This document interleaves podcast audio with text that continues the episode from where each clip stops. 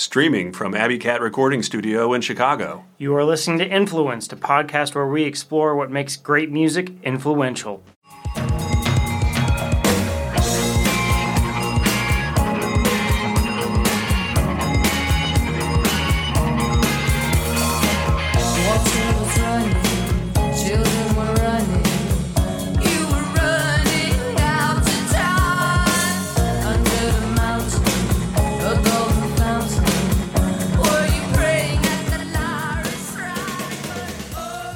Welcome, everybody, to our next podcast episode of Influenced. All right, and yeah, uh, this week we're doing uh, the uh, seminal kind of punk punk icon and punk artist uh, Siouxsie Sioux, and probably most specifically her band Siouxsie and the Banshees.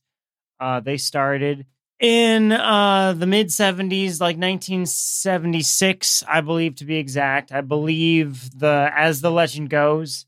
Um, Siouxsie Sioux and a couple of her friends from kind of art school were like early punks in the 70s in the in the UK and um were big big in the uh just like big on the punk scene and there was a I as the, as the legend goes again they uh there was a Sex Pistols show in 19 I believe 76 where uh Siouxsie Sioux went with her friend Steven Severin who would be like her kind of partner uh for the duration of the banshees like he was uh the bass player in the in the in the band and was kind of the the other songwriter. He wrote a lot of the lyrics with Siouxsie.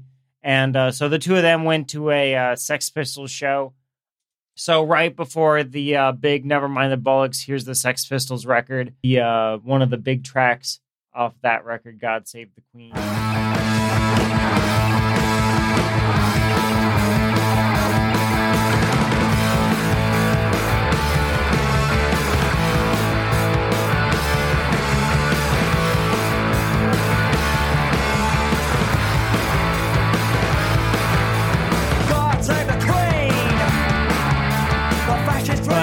Siouxsie was, I guess, very inspired by the uh, energy of the uh, early punk scene, and um, I guess at that seminal Sex Pistols gig, her and uh, Steven Severin kind of cornered the uh, manager of the Sex Pistols at the, at the show, and um, went uh, just into their idea for a band uh, with with the the manager of the Sex Pistols at the time, and I I don't know if he got on board or if he just kind of gave them the boost of confidence that they needed to like, get the get the uh, band kind of off the off the ground. But pretty quickly after that initial Sex Pistols gig and her deep dive into the punk subculture, like she started wearing exclusively like those the punk the punk outfits and like the uh big leather jackets and like a lot of just very um out there fashions for the time. She definitely took that and took a lot of that energy into the the music that her and Steven Severin began making. And um they they had kind of a rotating lineup of musicians who would play with them. But um for their first few records they would like kind of feel out whoever was kind of in the room, I guess, at the time, and just on guitar and drums and stuff like that. But uh, they very quickly kind of got a sound together, a very kind of dark take on like the punk rock sound that was very prevalent at the time. But their first album, The Scream, came out in 1978, so just a year or two after the band kind of formed. Uh, but it had this breakthrough song, Hong Kong Garden, which was their their first big hit.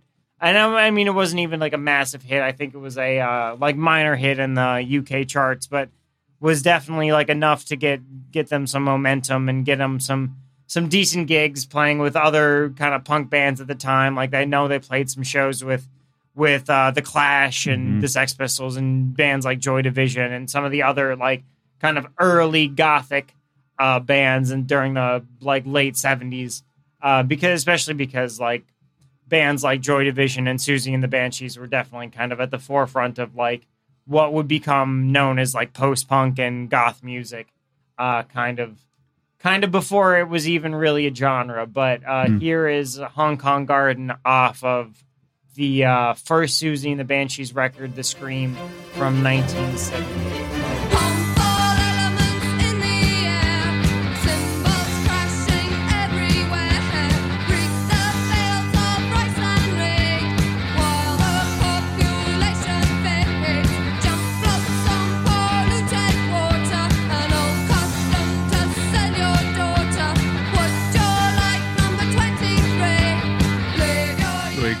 Breakthrough song for them. I I, I don't know about you, Blake, but I, I'm hearing uh, some Clash in there Oh, yeah, for sure. There's definitely a, a decent amount of Clash influence and uh, a lot of just like that early, early kind of punk style. I mean, they definitely like took it and like refined it a bit with like a little bit more like studio quality production, I guess. Mhm. And uh, just like Yeah. obviously Siouxsie's vocals are like very, very powerful in their own right. Yeah. Um, and they definitely like I would say like their first records, like this is off their first record, The Scream, but like their their first few releases are definitely very like indebted to like the early punk scene, and then they kind of as the '80s kind of rolled around, they kind of started um expanding their repertoire, just like bringing in some influences from just like like other genres of rock and also just like outside influences like just even like jazz influences and just some like even like stuff like musicals and um other just like kind of not as popular uh forms of just like music but they started bringing in a lot more just like diverse influence and also just like really got into using these the studio as kind of a uh an instrument in and of itself like which is that definitely something i always look for in in artists as they kind of progress and record more and more like and Siouxsie also began like exploring a lot more just like themes of like darkness and um just like the uh almost like like not necessarily horror based but definitely like some very gothic imagery and very like, halloween-esque imagery Mm. just like like very spooky and very dreary and um like not necessarily talking about what society would deem as like your normal average love song or if it is a love song it's going to be a creepy love song or something like that exactly. but um this is a uh, this is one of the bigger singles off of their first album from the 80s released in 1980 called kaleidoscope which is definitely like kind of uh, it's their third record but um it's kind of seen as like a, a little bit of a turning point like creatively for the band just in terms of like they were really starting to kind of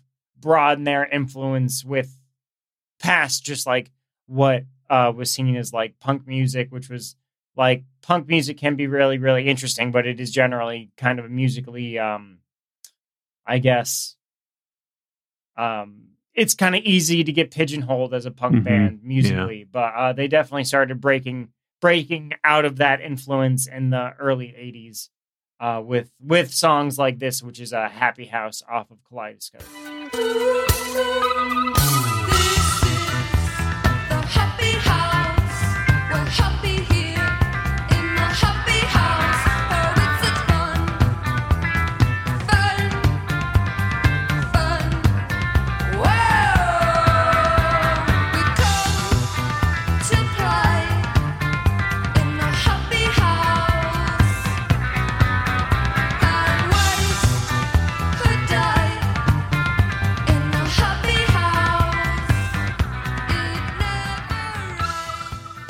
Yeah, a little more bouncy.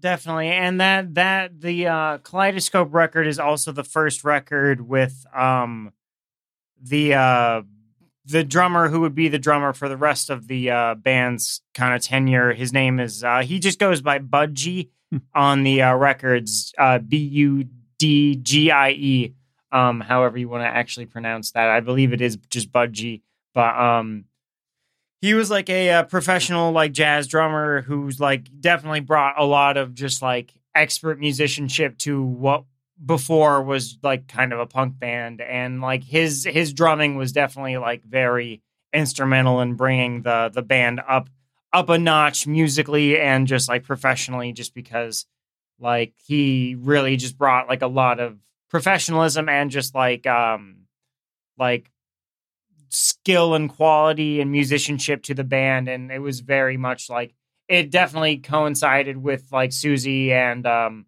the rest of the band including Steven Severin and and everyone else who was playing with them at the time like kind of like opening their minds to a lot more just influence musically and stuff like that. And it also uh right after this kaleidoscope record actually is a bit of a a tenure with um uh, Robert Smith of The Cure playing guitar for the band. He played guitar for the uh, records starting after Juju, which is the record pr- record following Kaleidoscope, but um, the A Kiss in the Dream House and uh, Hyena both feature a little bit of Robert Smith, and um, it was a del- kind of in his tenure away from the Cure, but um, the uh, the when Robert Smith joined the band, it was definitely like a the the gothic rock kind of came out in full force.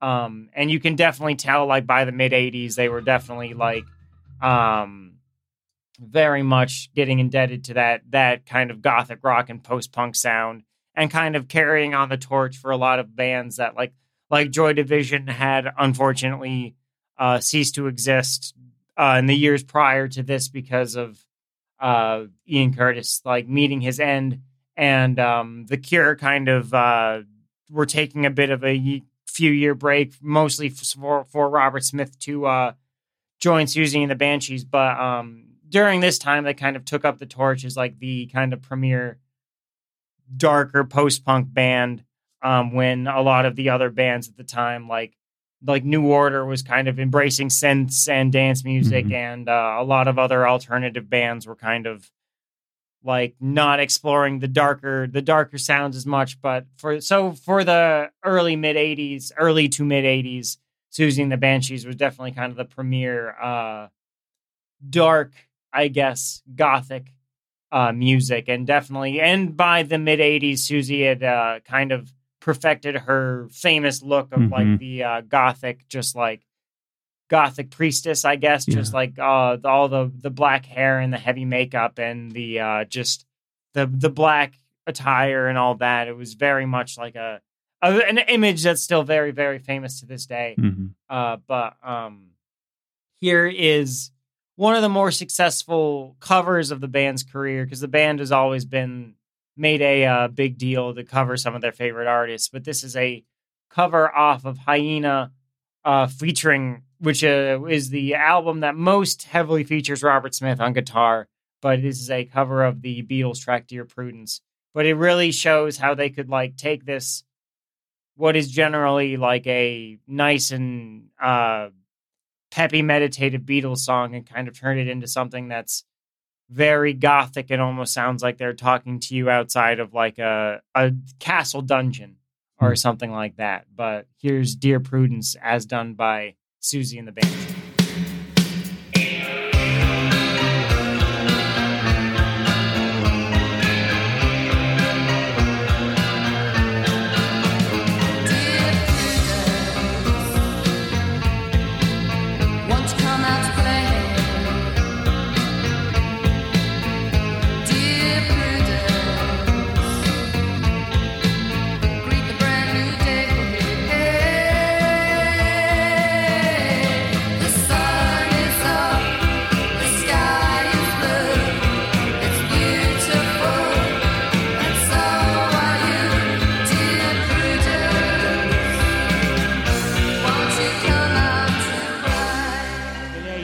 Tell how they can kind of take a song that like everyone really knows and everyone is very familiar with and kind of turn it into something that has an almost entirely different feel to it Mhm. and is it could be almost an independent song if, in and of itself but um kind of by by the mid 80s the the Siouxsie and the Banshees had definitely established themselves maybe not like the the most commercially successful rock band of all time but they were definitely one of the more influential rock bands of the of the time and of their like just like of their peers in the in the music industry at the time like a lot of a lot of very successful alternative rock bands in the late 80s and early 90s one of the one of their biggest uh, supporters kind of in the press was uh, Sonic Youth Hmm. who talked a a lot about how like that song like Hong Kong Garden is like um I think one of their guitarists it was is kind of quoted as saying like Hong Kong Garden is like one of the most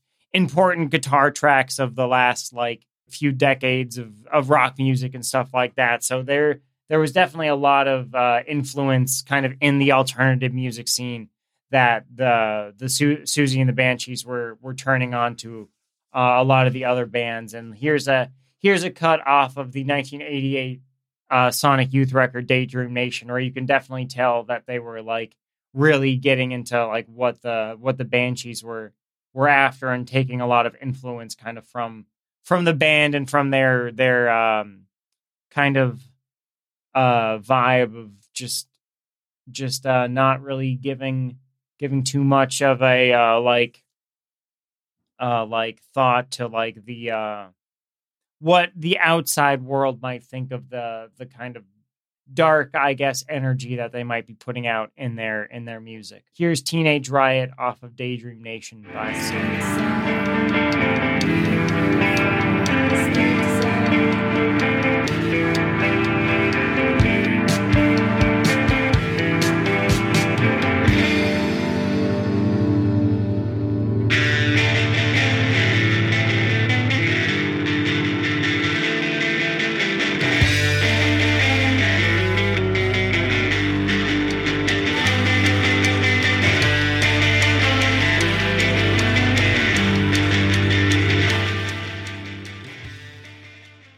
You can really hear the just like Siouxsie and the Banshees influence in the especially in the like beginning of that that song, like that guitar tone is definitely straight out of something like Hong Kong Garden or a, an early Siouxsie and the Banshees record. But uh her I mean they're the, the band's influence on just like alternative rock, especially in the late late eighties and early nineties, definitely can't be like understated. Like a lot of a lot of the early early uh alternative rock bands or alternative rock bands that would become the seminal bands of the 90s even bands like smashing pumpkins and nirvana like definitely took a lot of influence especially earlier in their careers from like gothic rock and the the the, the music like that that was very much spearheaded by Siouxsie and the Banshees like Billy Corgan talks about like how in the beginning of Smashing Pumpkins like prior to their first record they were like making like goth rock that they Hmm. that he said was just uh, him trying to copy the uh, Siouxsie and the Banshees and Cure records that he was getting from from record stores. Uh, so like by the by the late '80s, they had definitely solidified their their influence as one of the uh, like kind of premier bands to look at if you want to know like kind of where rock music is being pushed forward and uh, where it's kind of going. And they definitely were aware of their uh, kind of influence there, and were definitely kind of s- s- trying to um, uh, kind of or kind of attempting to continue that path and they definitely succeeded in like the the early 90s their record superstition was kind of a a, a reawakening for the band like it had a uh, a couple big hits like the the lead single kiss them for me was one of the first like big MTV hits for the band. It had a music video that got got pretty pretty well well received on MTV and so they got to do like the the top of the pops and all the uh all the press Hmm. kind of shows in the in the 90s at the time and they were definitely expanding their influence past even what rock music was kind of used to at the time and they worked with on Superstition their 1991 record they worked with the uh, producer who was kind of famous for um a lot of new orders work and a lot of the just like kind of acid house and club music at the time. So they were working with like a club producer to write, write this rock album, and they used a lot of samples and early hip hop influence Mhm. uh, and uh, drum machines and very cool like reverse effects, like the uh, the this the the uh, the compositional beat for uh, "Kiss Them for Me" is based off a uh, Roland 909, which is a famous drum machine. It's like a stock beat from the Roland 909 that they synced up with a reverse loop from another Siouxsie the Banshees track that had been released a couple years prior. But um, they reversed, so it's a reversed Siouxsie and the Banshees loop synced up to this Hmm. 909 drum machine that kind of creates this like very cool uh, rhythmic loop that plays throughout most of the song.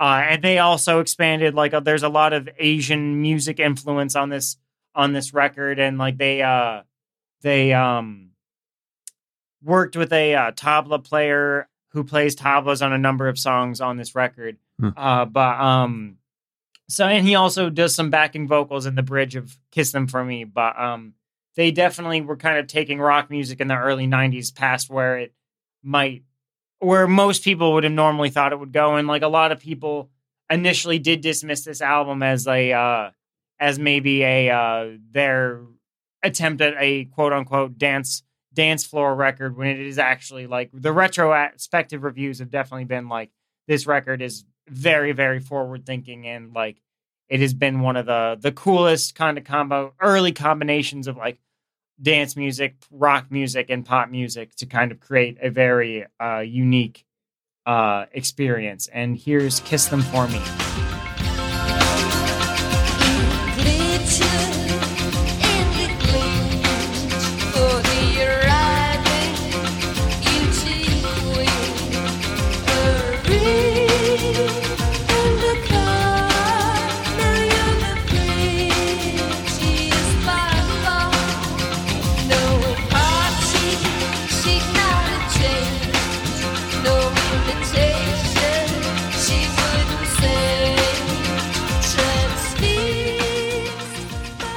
really cool effect in that song, Blake. Great, great pick. Um, do you think it's going too far to say that Siouxsie and the Banshees maybe were the top influencer for for this period of time? uh, i mean i don't Maybe know. too far. I mean, that's I, That's a pretty big know. statement. That's that's a big statement, but they're definitely one of the biggest influences on like rock music at this time. I mean, they definitely. I don't think they got big enough to be the biggest Yeah, influence. makes but, sense. Like they were definitely a big a big kind of tastemaker at the time, and like like the uh the drum beat for that that song is actually uh it's a stock 909 uh drum beat that you can find on like those 909 drum machines but it really Hmm.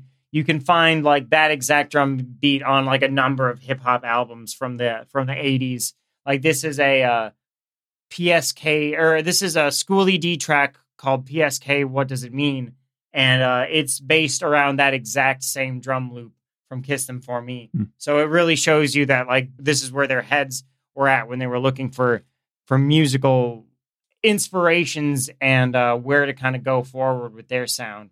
Uh, so they were definitely not just drawing from just like a bunch of just a circle jerk of rock bands that just sound like the exact same. Mhm. They were definitely taking their their uh, their time and like looking outside of what most people would normally suspect. Uh, an English rock band from the that started in the early or mid seventies to be looking looking at in the early nineties. But this is Schoolly D's. What does it mean? The people who can't understand how one became a man. Way you scream and shout, one by one I'm knocking out. Came for the way my DJ cutting. Other MCs, man, you ain't saying nothing. Rocking on to the break of dawn. I thank cold money, your time is on.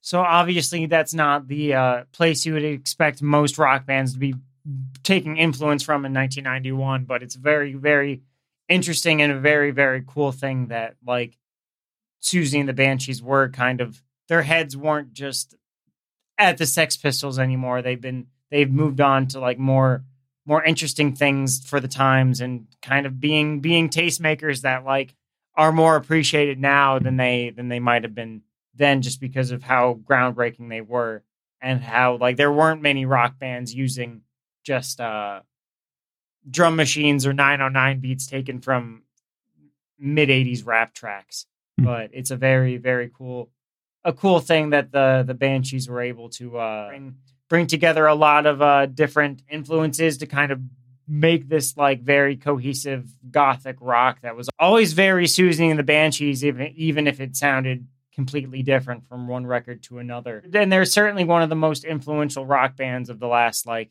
30 or 40 years. Like Mhm. I know and like they get they get praise from the upper echelons of rock music too. Like I know that the Edge from you from U 2 Mhm. talks about Siouxsie and the Banshees being one of his all time favorite rock bands, and so there's a there's a lot of influence kind of just across across the board about or just like about their just like contributions to music and their their ability to kind of create something that a lot of people might be uncomfortable with but give it such a such a, a form that they can dance along in the in the club or Hmm. at the at the theater gig or wherever. So a very cool image and a very cool culture they were able to cultivate with their music. And uh, I'm gonna l- close it out with a s- track from their 1988 album Peep Show uh, called Peekaboo, which is another track uh, that definitely it shows them expanding their kind of uh, their sound and their uh, just what would be normally considered rock music. It's a very very quirky sound, a very quirky song Mhm. based around a lot of just vocal samples and a lot of very interesting music. But uh, they're definitely one of my favorite bands and uh, definitely an influential rock band for the for the past, and they definitely continue to to be a major influence. I mean, like even pop stars like Charli XCX talk about how Siouxsie Siouxsie Sioux was like a is a major influence, even if it's just on their image and their the way that she was able to like portray just like darkness and sensuality just like through her through her look and through her music. And it's just a very very influential thing and she's been a very influential woman across art and her uh, bands have been very very good. And um, unfortunately the banshees kind of saw their end at the uh, end of the 90s with a lot of just like rock bands kind of get, coming to the end of their time but they had an over 20 year run Mhm. which is uh, definitely a good run for any rock band.